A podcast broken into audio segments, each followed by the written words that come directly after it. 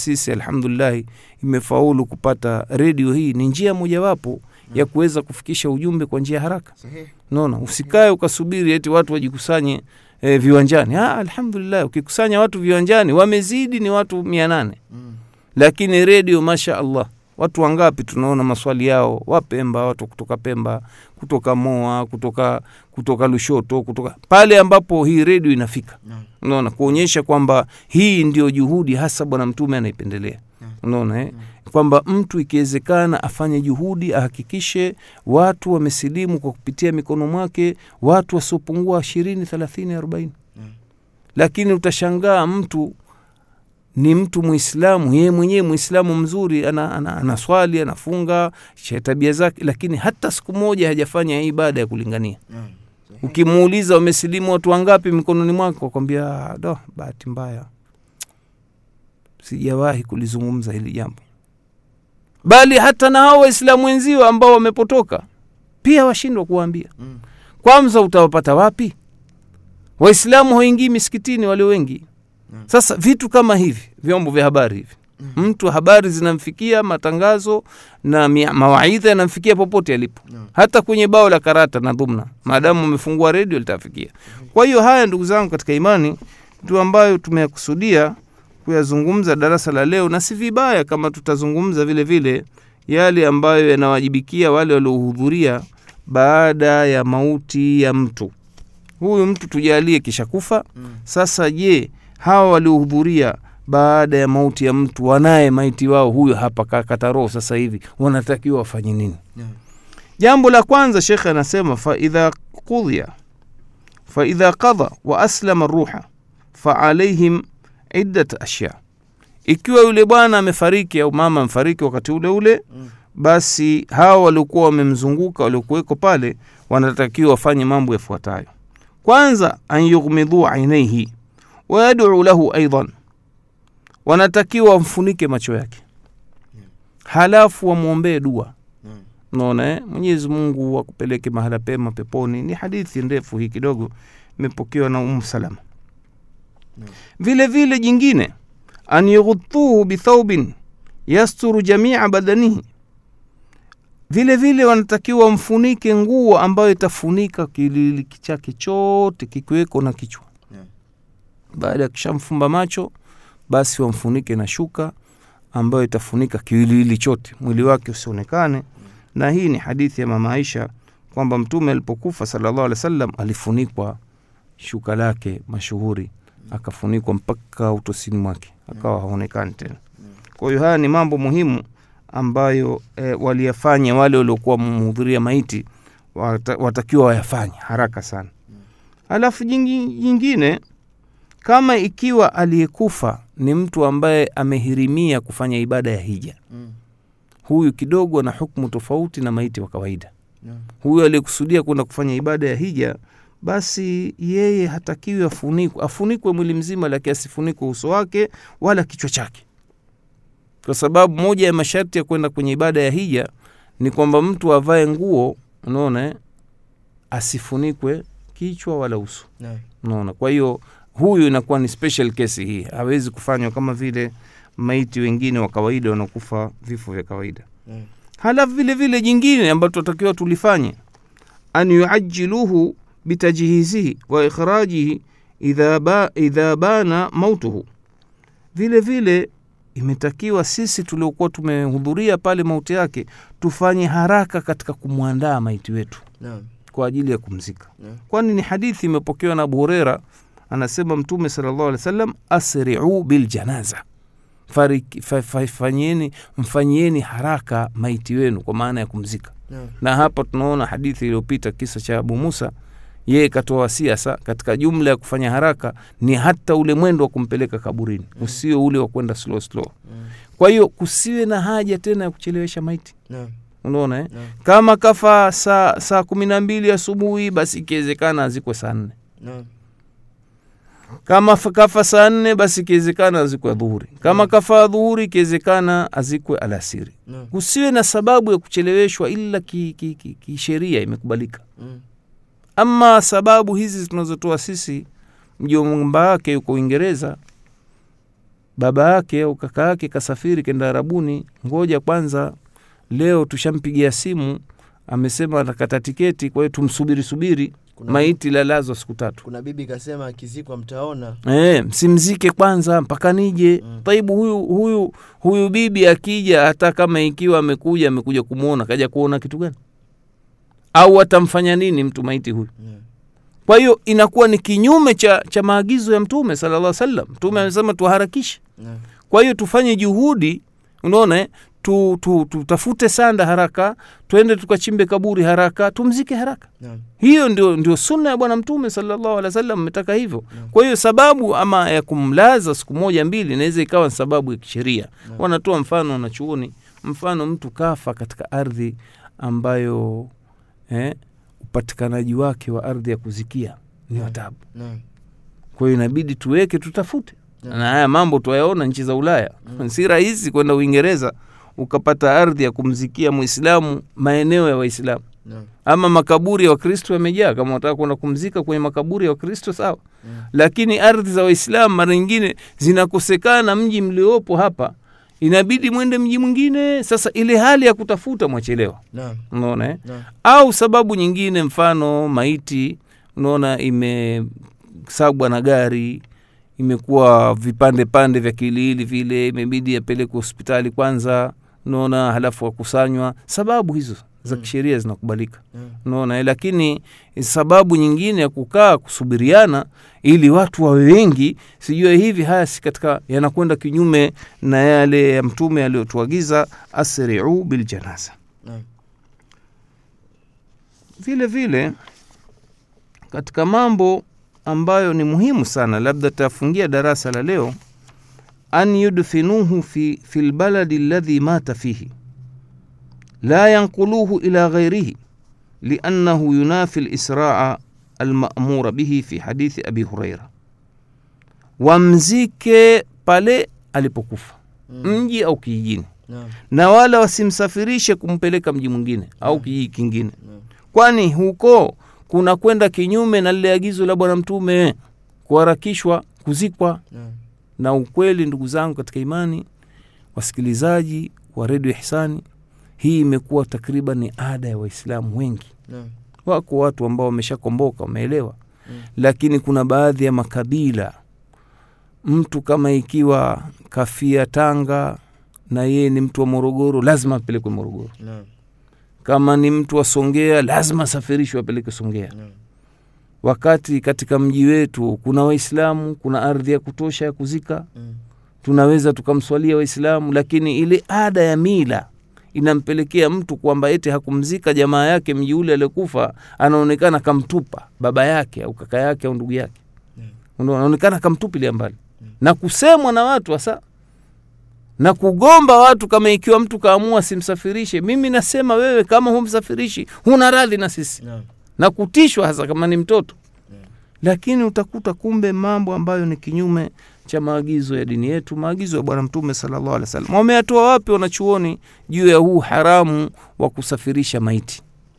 Kwanza ni hadithi ambayo mashuhuri imepokewa na Jabir bin Abdullahi, anasema hivi: ilipokuwa siku ya vita ya Uhudi, walibebwa waliokufa katika vita ili wende wakazikwe. Uhudi ni sehemu mbali na mji wa Madina, Mm. mbali kabisa, ni masafa masafari Kwa hiyo kulibebwa baadhi ya maiti kwenye mangamia na mafarasi, kwa maana wende wakazikwe Madina, katika eneo la makaburi ya Waislamu linaitwa Bakie. Hivi sasa ni pembeni kabisa na, na msikiti mkubwa wa Mtume sallallahu alaihi wasallam. Kwa hiyo wakawa wamewabeba wale, wanawachukua. Mtume akatupa akatuma mtu mwenye mnadi wa kwenda kunadi kuwatangazia watu Mm. kuwaambia jamani, mtume anawaamrisha mwazike hawa watu waliokufa vitani katika maeneo yale yale waliokufa mm. hapo hapo Uhudi, wazikeni hapo hapo. Yeah. Basi yeye anasema mama yangu alikuwa hai, yeye akambeba baba yangu, alikuwa amembeba kwa nia kwenda kumzika Bakii, Mm. na mjomba wangu, unaona, akawafunga kwenye kwenye kwenye ngamia ili ende akawazike kule. Mm. Basi anasema eh, alikuwa na nia kwenda kuwazika kule, lakini baadaye baada ya kusikia mnadi wa bwana mtume akiwatangazia asema farajana huma maalkatla haithu kutilat tukawarejesha tukenda tukawazika pale pale walipokufa mm. kwa hiyo hii imechukuliwa na wanachuoni kwamba kusafirisha maiti haifai na isitoshe hii ni hadithi lakini sisi twajivuna ni wanachuoni wafuasi wa madhehebu ya kishafii Mm. madhehebu ya kishafi katika madhehebu ya kisuni ambayo yamekataza kabisa kusafirisha maiti ni haramu sa mm. unaona eh? mwanachuoni mfano ameandika ma- alimamu nawe katika kitabu chake mashuhuri kinaitwa ladhkar anasema waidha ausa bian yunkala yunqala ila baladin akhar la tunafadh wasiyatahu.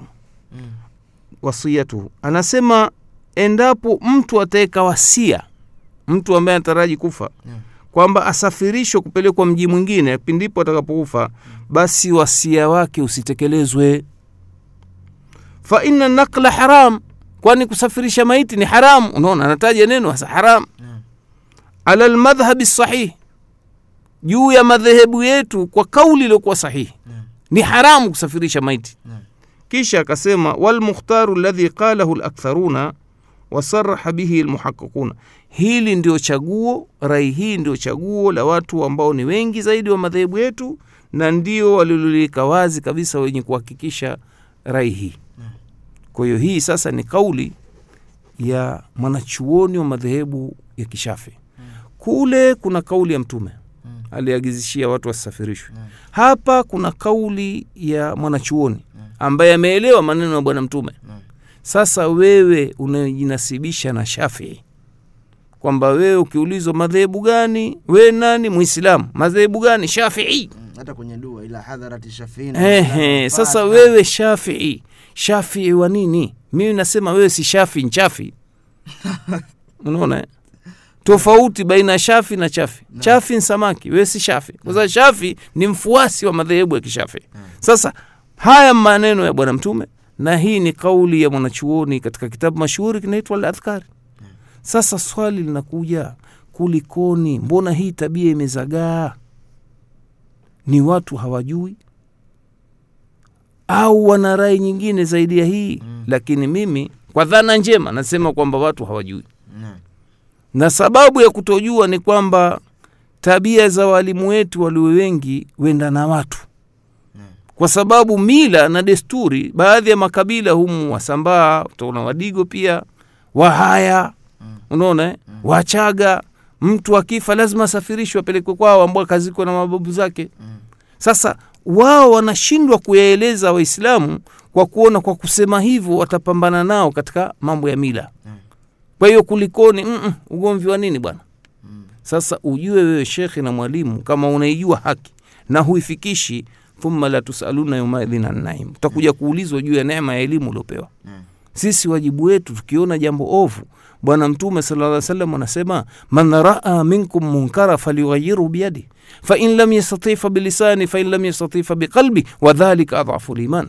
Atakayeona ovu katika nyinyi alizuie kwa nguvu. Akishindwa basi aseme akishindwa achukie.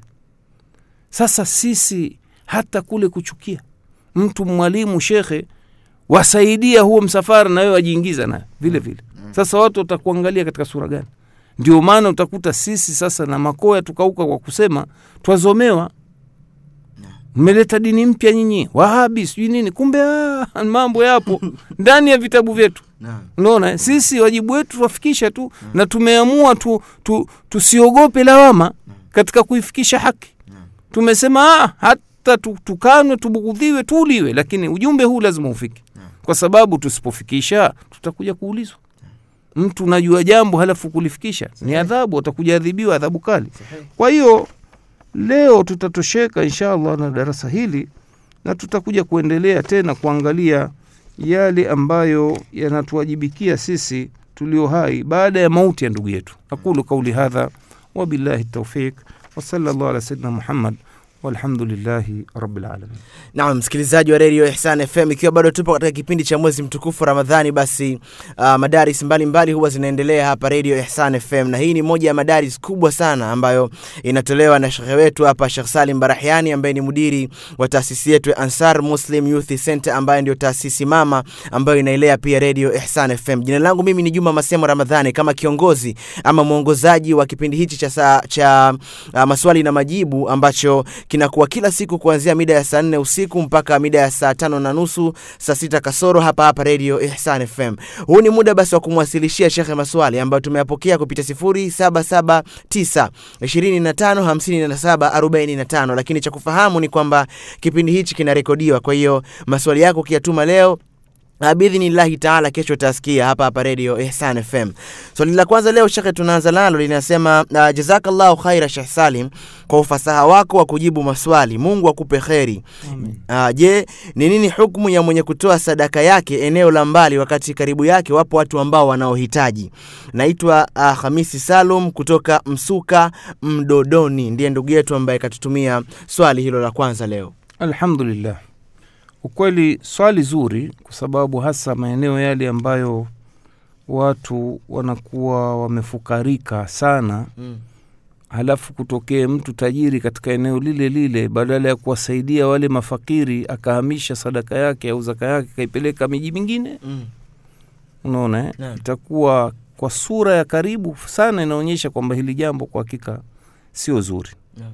na kweli wanachuoni wetu wengi sana katika vitabu vyao wamesema kwamba haifai thumma haifai na wametegemea hadithi ya kisa cha muadhi ambayo mtume salllahu wasallam siku moja alimwita muadhi akamwambia innaka takdimu ala qaumin min ahli lkitab na kutuma wewe kuwaendea watu ambao ni wa ahli lkitab yemeni huko ilikuwa. Naam, naam, ahlulkitabi ni wakristo na, na mayahudi mm. unaoendea watu huko ambao hawajamwamini mwenyezi mungu kuwa ni mmoja Mm. najua eh, ma, mafunzo ya kikristo na kinanii wanaamini kwamba yesu ni mungu yesu ni mtoto wa mungu Yeah. kwa hiyo liwe jambo la kwanza li, liyakun awal ma taduuhum ilaihi shahadatun la ilaha illallah liwe jambo la mwanzo utakaowalingania hawa watu ni tamko la shahada Naam. au riwaya nyingine an yuwahidu llaha wa, wafanye wampwekeshe mwenyezi mungu awe mmoja kisha akamwambia fahin hum alimu ala dhalik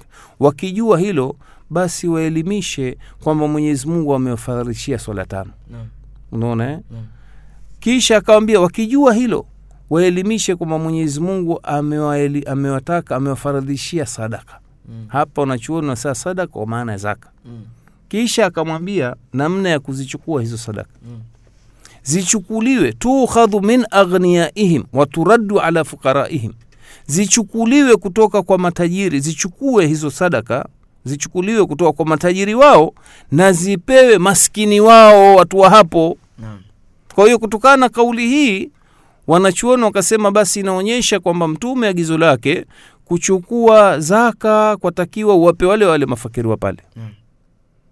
Na hii ndio kiakili inakubalika kwa sababu wewe unakwenda kuwafaidisha watu wa mbali wakati watu wako wanakufanja njaa. Naam. unaona eh? Itakuwa ume, umewadhulumu wale watu. Pia umewajenga utawajenga katika uhasidi sasa. Na kukuona wewe ni mtu mbaya na kujenga uadui. Kwa sababu moja ya malengo ya zaka kulainisha nyoyo za mafakiri. Mm. na kuona kweli hizi haki zao wanazipata. Sasa wewe unachuma pale utajiri wa pale rasilimali ya pale alafu enda kuwasaidia maskini wa mbali ila wanachuoni wamefanya kitu wanaita istithna kuna kidirisha kidogo kimefunguliwa cha watu kupeleka zaka mbali. Endapo watu wa pale wameneemeka hawahitaji zaka basi isafirishwe. Na haya yalitokea zama za mtawala wa kiislamu anaitwa umar bn abdulaziz. Mm. wengine wanamsifia kwamba alikuwa khalifa watano mwongofu. Mm. Hakuwa watano kwa idadi lakini wanasema kwa uongofu na uadilifu anachukua nafasi ya baada ya makhalifa wanne waongofu hawa kina abubakar kina umar uthman na ali Mm. katika uadilifu wake ni kwamba zama zake zaka iligaiwa kwa uadilifu sana kiasi ambacho ile zaka ilivyogaiwa kwa uadilifu Mm. ilifikia muda wa zama zake za utawala atolewa mtu kutoka madina kwenda kugawa zaka yemen yule mtu anarejea na zile mali. Atafuta mafakiri hakuna. Kila akigonga akibisha hodi ambo "Ah, sisi si watu wa kupokea zaka bwana. Audhu billahi tu, hatuwezi tunazo alhamdulillah. Mm. si hatujafikia hatua ya utajiri hivyo lakini hatujafikia pia hatua ya kupewa zaka. Mm. basi imebidi yule watumishi wale wamerudisha mali Unaona eh? kwa hiyo wanachuoni wamechukua hili kwamba endapo watu wa mji wamekuwa na uwezo kiasi ambacho hawahitaji zaka basi safirishwe Mm. naona ndio maana utakuta kule saudi arabia wamekuwa wameonekana matajiri wengi basi mashekhe wao wametoa fatwa kwamba mnaweza mkazipeleka hizi mali zaka zenu mkazipeleka afghanistani afrika huko wapi naona wanatumatuma pesa Mm. namna kwa kuwa wao mashallahu nchi kama kuwaiti hakuna maskini mkuwaiti Mm. watu wakizaliwa tu wafunguliwa maakaunti benki wanapewa mapesa Mm. unaona kwa sababu wana rasilimali mafuta na wao idadi yao ndogo Mm. kwa hiyo kwa ujumla ni kwamba haifai kusafirisha zaka Ah, swali la pili leo linasema assalamu alaikum shekhe ni ipi hukmu ya mtu anayeishi na mshirikina yaani unamjua huu ni mshirikina alafu unaishi naye mm. Naam. Kwa hakika kuishi na washirikina kuna namna mbili. Kuna kuishi na washirikina kwa maana ya kwamba ndio, ndio mmoja ya raia wetu wanaishi hapa. Mm. unaona eh? tunaishi nao. Hakuna njia tunaishi nao. Lakini pia kuna washirikina ambao wameitwa kwamba ni muahidina.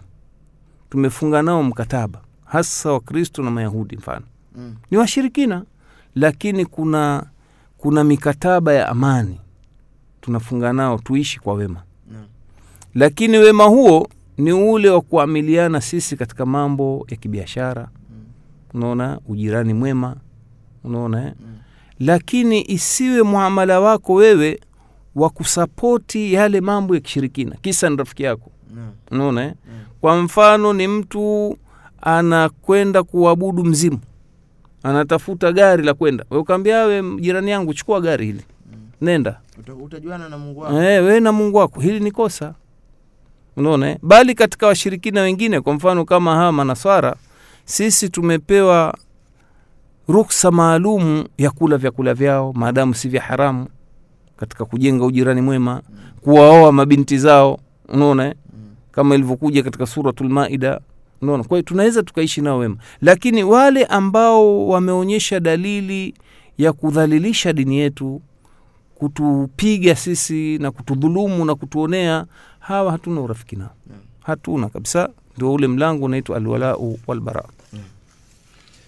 Uh, swali jingine linasema uh, asalamu alaikum shekhe je mtu akikutukania mama yako kisa unamnasihi katika mambo ya kheri ni nini hukumu yake? Ni ahmedi kutokea korogo yani umemwambia mtu alafu akapanik akapaniki akakutukania mama yako. Naam hapa wamegaiwa watu sampuli mbili watu wenye kutoa majawabu namna hii. Kuna mtu ambaye anakutukania mama yako baada ya kumlingania kwa sababu ya ujinga. Mm. unamwelimisha jambo la haki na usawa na kasirika na ghadhibika kutukania mama yako na mara nyingine hata kuchukua hatua ya kukupiga. Mm. Unaona eh? No. yule kama ni mjinga sheria ya kiislamu ni kwamba unatakiwa uwe na subira na ulaini kwake yeye Mm. bali na kumwombea dua sa No. kiwezekana Mm. kwa nini yule anayekufanyia hivyo ovu hilo Mm. unaona kwa sababu ya ujinga wake basi wewe mlipizie kwa wema mwenyezimungu asa idfa billati hiya ahsan akikufanyia uovu basi mlipe na jema Mm. yaani usiwe wewe unaona huyu ni mtu mjinga kakutukania mama yako wewe ukamtukania na mama na baba. Wakati unajua yeye ni, ni, ni mtu mjinga. Na. kwa sababu hata huyo firauni ambaye alikuwa ni mtu mwenye kifua kipana na, na, na, na, na, na machachari na, na, na, na uovu. Lakini angalia nabii musa alahi salam bwana kaka yake na ndugu yake idhhaba ila firauna innahu tagha. Fakula lahu qaula layina. Mm. nenda na ndugu yako huyu haruna ukamlinganie huyu firauni kwa ujinga wake. Mm. nasemeni naye kauli laini. Jitu taghuti lakisema naye kauli laini. Kwa hiyo kwa asili ukilingania mtu mjinga utaraji utapata matokeo haya. Mm. na ndiyo yaliyomfika bwana mtume sala llah salam kaadhibiwa katukanwa kwa sababu ya ujinga wa watu. Yeah. kaambua kichaa mwenda wazimu mfarikisha watu kaenda taifu kapigwa ma- shehena za mawe mpaka madamu amemtoka. Angalia sasa mtume alivyompa subra mwenyezi mungu alivyompa mtume wake. Allahuma hdi qaumi. Ewe mola wangu waongoze watu wangu hawa. Unaona? Hakuomba dua bali ilikuwa amejiwa na jibrili akaambwa, sema hawa tuwaadhibu nini hawa? Yeah. akasema la ya allah subhanahu wataala usiwaadhibu watu hao kwani katika kizazi chao kutakuja kuja watu wa kukuabudu na, kuku, na, na kukutii. Naam. Ewe mola na kuomba uongozi watu hawa hakika ni watu wajinga Mm. angalia juu ya kuwa ameadhibiwa na kutolewa na madamu majawabu yake yalikuwa nani ndio maana tukaambiwa jamani lakad kana lakum fi rasulillahi uswatun hasana amekuwa mtume wa mwenyezi mungu wetu sisi ni ruwaza njema lakini hii haina maana ya kwamba muislamu au mlinganiaji awe mpole siku zote Mm. ha, ukiangalia kuna maagizo mengine Mm. huyu huyu bwana mtume ambao wafanyie ngumu makafiri Mm. Unaona eh? Mm. jahidi lkufara walmunafikina waghludh al- alaihim pambana na makafiri na wanafiki na wafanyie ngumu Mm. wale ambao wamefanya kibri wameanza kuonyesha dalili za kutudhulumu unaona mtu unamfikishia ujumbe na haki anakufanyia kibri na nini ah, unaruhusiwa hata kutumia mabavu Mm. unaona eh? yeah. kama akikupiga mlipiza hiyo imo katika uislamu sio tatizo sisi ni watu balanced mahala pa ulaini unafanya ulaini mahala pa ugumu unafanya ugumu. Huwezi kufanya ulaini saa zote. Mm. tunaambiwa tufanye hikma. Nini maana ya hikma? Ni kukiweka kitu mahala pake. Mm. mahala panapotaikika ulaini weke pa ugumu weke ugumu. Sasa mfano tuseme hai. Wewe wataka kunyoa nywele. Yeah. sio ndevu. Ndevu haifai kuzinyoa. Unaona eh? wenda kunyoa nywele utakwenda kuchukua panga na shoka. si utakwenda kutafuta naseti wembe? Mm. unaona eh? Haya je wewe wataka kukata mwembe au mbuyu? Utakwenda kuchukua kiwembe? Naam. Eh, sasa hapo ndo pakutumika majishoka majipanga chensoo naona lakini huku kwenye kichwa kataka hiyo ndo hikma. Sasa wewe ukenda mahala pakunyoa ndevu eh, pakunyoa nywele ukenda ukachukua mapanga unaonekana wewe huna hikma. Mm. ndio hivyo hivyo kwenye upole mahala patakiwa upole ufanye upole mahala pa maguvu tumie maguvu. Wabillahi tawfik Naam, swali jingine hapa shekhe inasema assalamu alaikum shekhe. Ah, nauliza hivi kabu, hilo kaburi kama lipo pembeni ya msikiti na sio mbele ya msikiti itakuwaje? Nadhani ni kuhusiana na darasa letu la jana. Naam, alhamdulillah. Hili tulilizungumza jana wazi kabisa kwamba kaburi maadamu lajengwa ndani ya ardhi ya msikiti ambayo imewekewa wakfu, ni haramu kujenga mm, nani kuli, kulichimbia kaburi mbele ya msikiti, pembeni, ndani, katikati, maadamu liko ndani ya eneo la msikiti Mm. kuwa eti msikiti umejengwa nyinyi mkaja kuzika mtu pale au watoto wadogo wachanga wengi wanazikwa ni haramu haifai Naam. kwa hiyo hapa makusudio yake hasa ni kwamba haifai kugeuza maeneo ya ibada kuwa ni misikiti Naam. unaona eh? makaburi kuyageuza kuwa makaburi maneno ya ibada kuyageuza makaburi imekatazwa Naam. Haya yote yanahesabiwa maeneo ya ibada hasa misikiti mingine. Siku za swala za kawaida inakuwa yaswaliwa pale pale ndani tu. Lakini siku za ijumaa utakuta watu wanaswali nje. Mm. si watakwenda kukumbana na kaburi huku liwe ni pembeni au nyuma au wapi? Naam. Na swali jingine hapa inasema shekh assalamu alaikum warahmatullahi wabarakatu je mwanaume anayeswali nyumbani na hali ya kuwa msikiti upo karibu vipi swala yake inaswihi? Inatokea mwaboza kwa omari fundi ndiye ambaye katuma meseji hiyo asli ya swala kwa mwanamme anatakiwa swali swala ya jamaa msikitini Mm. na wanawake ndio wamepewa idhini ya kuswali majumbani Mm. kwa hiyo kuswali misikitini wanawake ni jambo halijakatazwa mm. lakini iliyokuwa bora kwa mujibu wa mafunzo ya mtume mwanamke kuswali nyumbani ni bora zaidi Naam. Na kwa upande wa mwanamme kwa hali yoyote kuswali msikitini ni bora zaidi yeah. ni kwamba kuna makemeo ya watu kuswali majumbani lakini ikitokea kuna mlango wa dharura mtu anashindwa kwenda msikitini kwa sababu ya maradhi yake yanamshindwa kumpelekea au kafungwa au kafanyaje Mm. basi aswali nyumbani mm. unaona eh? Mm. na swala yake itakuwa imekubaliwa lakini kama huna dharura umegeuza ada wewe umeshajifananisha na mwanamke Mm. wanawake ndo waswali majumbani sasa wewe miaka nenda miaka rudi waswali swala zote waswali majumbani Mm. hapa kuna hatari swala yako isikubaliwe yeah. kwa sababu unaonekana unakwenda kinyume na mafunzo ya nani Mtume. ya bwana mtume sala salam Naam, na swali jingine nasema asalamu alaikum Sheikh, anaitwa Ustadhi Muhamedi Kibadeni. Je, ni hukumu gani ya mtu mwenye kulia kuomboleza? Jana ulisema Sheikh haifai, sasa sijui ni hukumu gani? Aa, kuna kuomboleza aina mbili Mm, kuna kulia na kuomboleza kulikokataliwa mm, na kuna kulia kuliko kubaliwa. Mm, kule kule kulia kuliko kulikokubaliwa ni mtu kulia katika hali ya kwamba amepigwa na msiba ghafla. Mm, hili ni jambo hawezi mtu kulikataa mm, utakujashtukia machozi ya kumwaika una, una, unalia. Mm, hata kuna mwanamke mmoja mtume alimkuta analia akafelewa na mzazi wake. Mtume akamwambia subiri yule mwanamke akatoa maneno mabaya hakujua ni mtume sala salam mm, unaona eh? mm, hata baadaye akaja kuambiwa yule ni mtume ah, alikwenda kuomba radhi. Mm, naona eh? Naam. akamwambia basi subiri omba nanii mula wako kwani msiba hasa ni ule unaokupiga mwanzo. Yeah. sasa mtume amelitambua hili la kwamba mtu akipatwa na msiba wa kufelewa na mtu anayempenda automatikali kibinadamu machozi yatamtoka. Mm, lakini akatuwekea ki, ki, kiwango cha kulia. Unaona eh? kiwango cha kulia ni pale alipofelewa ukoo wa jafar alipokufa vitani. Watoto wake wakawa nalia na yeye sasa akawa hakuwahi kwenda kutoa pole. Unaona ila baada ya siku tatu. Mm, alipofika akakuta watu wanaendelea kulia siku ya tatu akamwambia leo hiyo basi.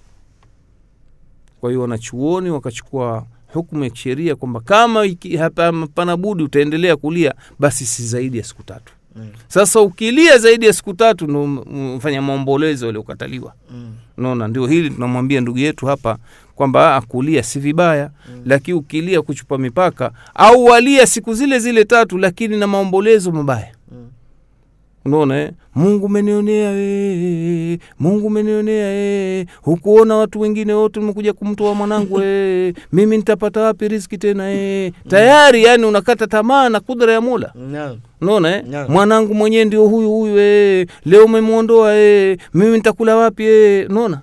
Maneno haya ni maombolezo ambayo hayakubaliwi katika sheria ya kiislamu. Naam Uh, meseji nyingine hapa inasema assalamu alaikum shekh uh, anaitwa jayo naishi amboni. Swali langu ni je kuleta takbira wakati wa kumpeleka maiti makaburini imethibiti? Maana tunaona baadhi ya mashekhe ndio wanaongoza hilo yani ye, ye kaja straight hivyo. Mm, kweli. Alhamdulillah swali zuri kwa sababu swali hili jawabu lake litawafungua watu masikio na macho. Ukweli ni kwamba kuna makatazo kutoka kwa bwana mtume salllahu alehi wa sallam kutukataza sisi waislamu kutuambia kwamba tusifuatilie majineza yetu kuyasindikiza na sauti ya aina yoyote wala moto. Mtume sala llah salam katika hadithi imepokewa na imamu abu daud anasema wala tatba aljanazata bisautin wala binarin Mm. hadithi sahihi. Wala msifuatilie jeneza kwa sauti wala kwa moto. Ilikuwa zamani zama za kijailia watu hata ni mchana watu wawasha mioto mienge kuwasindikiza mtu mm. unaona sasa mtume anasema msitoe sauti wala moto kisha mwanachuoni wetu alimamu nawe huyu katoa kauli nzuri sana Mm. kutuambia waislamu na sisi watu tunaosema tufuata madhehebu ya kishafi mwanachuoni wa kishafi Mm. anasema walam anna sawaba walmukhtar jue jueni kwamba jambo ambalo ni la sawa na lilochaguliwa wama kana alaihi salaf na lilofanywa na wema waliotangulia katika masahaba na mtume sala salam Naam. unaona no. no. asukutu fi fi seiri fi hali seiri ni kukaa kimya wakati tunatembea kulisindikiza jeneza ni kukaa kimya iliyokuwa ndio sawa na liliochaguliwa na ndio tabia ya wema waliotangulia. Ilikuwa wanakaa kimya wakati akisindikiza nini? Yeah. jeneza. Kisha akasema fala yurfa sautun. Wala isinyanyuliwe sauti hapo na wala wenye kusindikiza. Mm. biqiraatin kwa kusoma qurani. Mm. wala bidhikrin wala ghairi dhalika. Wala kwa kufanya dhikri ya aina yoyote. Au kwa jambo jingine lolote sauti isitoke. Mm. sasa kuna watu humu mwetu wanaona kwamba eti ni vyema kumsindikiza mauti na tahlili. Ndio unasikia la ilaha illallahu la ilaha illallahu la ilaha illallahu la ilaha illallah. Au sallu ala nabii allahuma salli huku watu wenda takbir allahu akbar allahu akbar. Sasa mbona mwamkhalifu huyu bwana aliyetufundisha ma, mafunzo haya matakatifu? Mbona twakhalifu mafunzo ya madhehebu yetu ya kishafii? Mm. Halafu wakija watu wakiwakumbusha ugomvi maadui mwawambia wamekuja na dini nyingine Mm. hii ni dini ya bwana mtume na vitabu ni hivi vyetu Mm. tunavyosoma siku zote no. hii kitabu kinaitwa adhkari cha imamu nawi unaona eh? Mm. yeye anasema haifai kuleta dhikri dhikri kwa maana wewe usi utaona kwamba ah, ni jambo zuri hili Mm. sinasema la kuna ubaya gani Mm. lakini mtume katutaka tukae kimya kwa lengo kataja imamu Nawawi hasa. Lengo lake hasa ni mtu kukumbuka mauti. Sasa kama ikiwa nyewe mwatu wa sauti mtayakumbuka mauti? Amen. bali wengine wanakuambia eti hoja yao ya kufiki, kuleta dhikri hapa la ilallahu watu wa siku hizi bwana ukiwaachia wakae kimya watazungumza mipira. Ndio hoja yao hiyo. Watazungumza siasa sasa bora tuwekee mbadala hapana anayeweka mbadala ni mtume saa salam mwenyezi mungu na mtume. Wewe usiweke mbadala. Usivunje jambo la sunna kwa kuweka uzushi kwa kudai unalinda sunna. Hapana suna hapa. Mm. kwa hiyo kinachotakiwa ndugu zangu ni sisi kwenda sambamba na maelekezo ya bwana mtume. Angalia watu ambao walikuwa hawajui hii sunna. Nakumbuka kule sambarani tulivyokuwa twaenda kuna waislamu tena wa madhehebu ya kishafi sio ansaru sunna kwa maana hii tunayosema hivi sasa. Mm.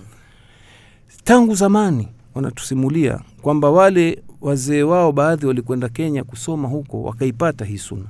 Mm. walivyokuja wakakuta watu wanafanya haya mazushi ya kuleta kelele kwenye ma, ma, kufuatilia majeneza. Mm. kwa kuleta kibira kuleta tahlili la ilallahu wale watu wakawa wanawakataza. Basi do kwa sababu wao walishaambiwa na mashekhe wao kwamba hii ndio dini Mm. walianza kuwabeza hawa wanawakataza Mm. haya niambie wamewahitaji basi? Mm. wakimya kimya. Wenda kwa bwana juma si wale wakimya kimya? Matatizo. Eh. wale wakimya kimya kimya imekwenda eti wanajulikana hawa watu kwamba wakimya kimya. Kwa nini? Kwa sababu hawendi mazikoni kwenda kupeleka jeneza na, na sauti Mm. wameonekana si watu ni choo kabisa. Mm. kwa nini? Kwa sababu kumbe wamejilazimisha na sunna ya bwana mtume sallallahu salam kwa hiyo ndugu zangu tukitaka kama alivyosema mtume khairu lhadi hadi muhammadin sallallahu alaihi wasallam. Uh, muda umetutupa mkono lakini tunaangalia swali moja la mwisho shekhe leo. Na insha allahu taala tuta, tutafunga darasa letu labda kwa swali moja la mwisho ili swali linasema asalamu alaikum shekhe. Je inajuzu shughuli za mazishi kurekodiwa kwa moving camera na kuhifadhi katika cd dvd kwa kumbukumbu ya marehemu baadaye? Hemedi wa tomondo zanzibar ndiye ambaye katutumia uh, meseji hiyo. Kwa kweli mimi binafsi sijawahi kuona kwamba kuna makatazo kwa sababu kwanza haya mambo ya kurekodi kwenye mavideo Mm. ni mambo ambayo yamezuka zama zetu hizi Yeah. teknolojia hii hakukuweko zama za mtume eh, masala ya picha kwa ujumla haya ya kamera ya video hayakuweko kwa hiyo lolote linalosemwa hivi sasa ni jitihada ya wanachuoni wetu tuliokuwa nao Mm. unaona eh? na jitihada hii imezunguka kwenye masala ya picha kuna katika wanachuoni baadhi yetu Mm. wanachuoni wetu wanasema picha ni haramu kwa hali yote Yeah. iwe ni picha kuchonga ya kuchora ya video maadamu kinachochorwa au kuchongwa au kuchukuliwa ni, ni, ni vitu vilivyo hai no. iwe binadamu au mnyama au vitu vingine ama picha ya video kwa maana wapiga picha michanga nini miti au majumba magari si tatizo Mm. sasa hawa wanaosema kwamba picha kwa hali yote haifai itakuwa hili halifai ama wale ambao wanasema kwamba picha za video maadamu zachukuliwa katika mambo mazuri unaona itakuwa si tatizo. Sasa mimi nishawahi kuona na haya mambo yamekubalika na baadhi ya mashekhe saudia kuna picha zachukuliwa za maiti Mm. wao wenyewe wameweka wasia kwamba mimi nikifa nichukuliwe maiti ma, nani picha yangu ili watu wafundishwe namna ya ku ya, ku, ya kukafiniwa maiti namna ya kuoshwa namna ya kuzika Yeah. kwa hiyo anapigwa picha maiti yule tangu anakata roho mpaka anaoshwa avishwa sanda apelekwa msikitini aswaliwa mpaka azikwa. Taratibu zile. Unaona eh? ili kuwaelimisha watu kwa matendo. Kwa sababu mara nyingine madarasa haya tukiyazungumza kwa njia ya vitabu maneno tu watu hawaelewi. Lakini angalia umfundishe mtu swala kwa matendo au udhu kwa matendo. Inafika haraka. Mm. sasa katika hali namna hii mimi maoni yangu naona kwamba si tatizo. Hasa mimi ni katika watu naona kwamba picha ya video picha ya kamera kama ikichukuliwa mahala ambapo ni pazuri unaona pa kutaka kufundisha jambo lolote la kheri itakuwa sioni kama ni, ni tatizo kwa sababu picha hizi huwezi kuzinganisha na za kuchora na kuchonga hizi wanasema asili yake ni kivuli Mm. kama vile wewe ukikaa kwenye kioo sikwatoka picha pale Mm. sasa ile picha si tunaita picha Mm. lakini je ile ni haramu juma asubuhi wataka kupiga mswaki umekaa kwenye Mm. wataakhiru suhurina na vile vile kuchelewesha, kuchelewesha daku. Wa annadha aimanina ala shamailina. Na tumeamrishwa kuweka mikono yetu ya kulia juu ya kushoto. Kwa hiyo ni mambo ambayo yanathibitisha juu ya yale ambayo tumeyasema kwamba inatakiwa hasa mtu akifunga mikono basi aifunge eh, juu mkono wa kulia juu ya kushoto juu ya kifua. Hii imethibiti. Kwa hiyo kwa leo alhamdulillah tutakuwa tumetosheka na hatua hizi za kuswalia tutaendelea tena insha allah katika darasa linalokuja kuelezea hasa yale ambayo tunatakiwa tuyafanye katika kumswalia maiti wetu. Aqulu qauli hadha wabillahi taufiq wasala llahu ala sayidina muhammad walhamdulillahi rabbil alamin Naam, msikilizaji wa redio Ihsan FM, tayari tumemaliza uh, sehemu ya kwanza kipindi chetu maalum kwa ajili ya mwezi mtukufu wa Ramadhani, kipindi ambacho uh, kinakuwa kikikusanya sehemu kubwa mbili. Sehemu ya kwanza, shekhe anatuto- anatutolea ufafanuzi katika masala tofauti ambayo anakuwa ameandaa kuja kutupatia sisi wasikilizaji wa redio Ihsan FM, na sehemu ya pili ni kumwasilishia maswali ambayo tumeyapokea kupitia 0777 uh, 0776 25 57 45 0779 25 57 45. Lakini nakukumbusha ni kwamba tunaendelea kukichambua kitabu ambacho kinahusiana na hukumu za jeneza, ahkamil janaiz, kitabu ambacho kimeandikwa na